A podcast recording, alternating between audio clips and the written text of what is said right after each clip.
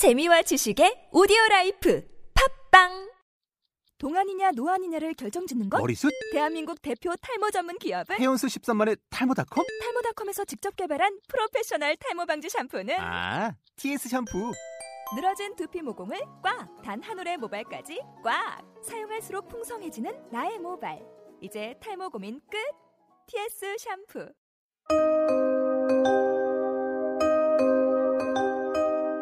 악을 악으로 보이게 하고 싶습니다. 이 멀고도 험한 길에 동행자가 되어 주시겠습니까? 러시아 역사에는 공포스러운 장면이 아주 많습니다. 그러나 현재처럼 이렇게 더러운 시대는 아마도 처음인 것 같습니다.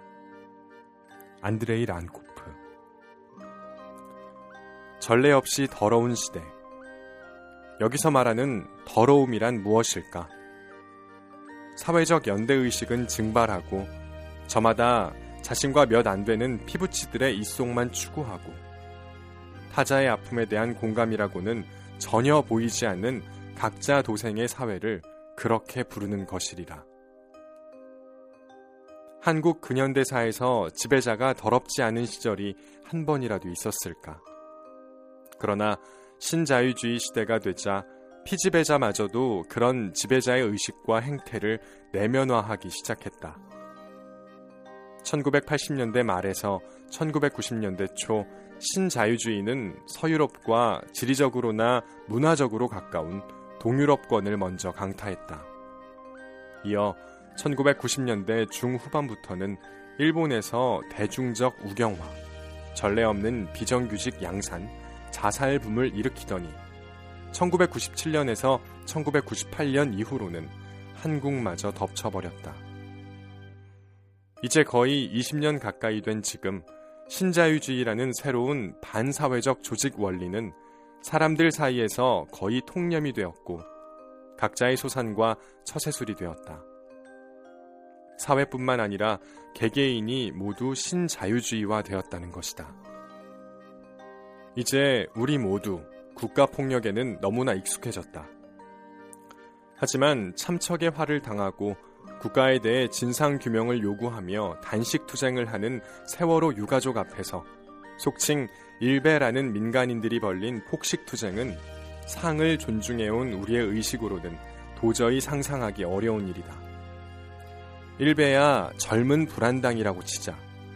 그렇다면 세월호 때문에 매상이 자꾸 떨어진다며 유가족들이 걸어놓은 현수막을 떼어버리는 중년의 상인을 어떻게 이해할 수 있을까? 일베의 노골적이고 도전적인 폐륜과는 일정한 차이가 있어도 나만 잘 살면 된다. 남의 죽음은 관심 받기다 라고 여기는 이들 특유의 잔혹성이 그대로 보인다. 이는 나이와 무관하게 신자유주의의 모범 국가가 된 대한민국의 사회적 분위기다. 나는 이 책이 이런 분위기를 약간이라도 바꿀 수 있을 것이라는 환상은 가지고 있지 않다. 한스 안데르센의 유명한 동화인 눈의 여왕의 주인공 카이처럼 지금 우리의 심장은 얼음처럼 차갑게 변해버렸다. 우리 안에 박힌 트롤이라는 악마가 만들어낸 거울 조각은 그 어떤 책도 제거해 줄 수 없다. 그것을 제거하려면 언젠가 치열한 투쟁과 뜨거운 연대 속에서만 가능할지도 모른다. 나의 의도는 단순하다.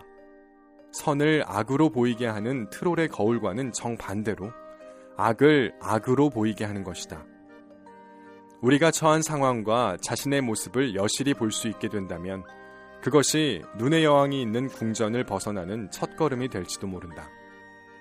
그러나 동화와 달리 그 궁전을 벗어나 고향으로 가는 길은 아주 멀고 험할 것이다.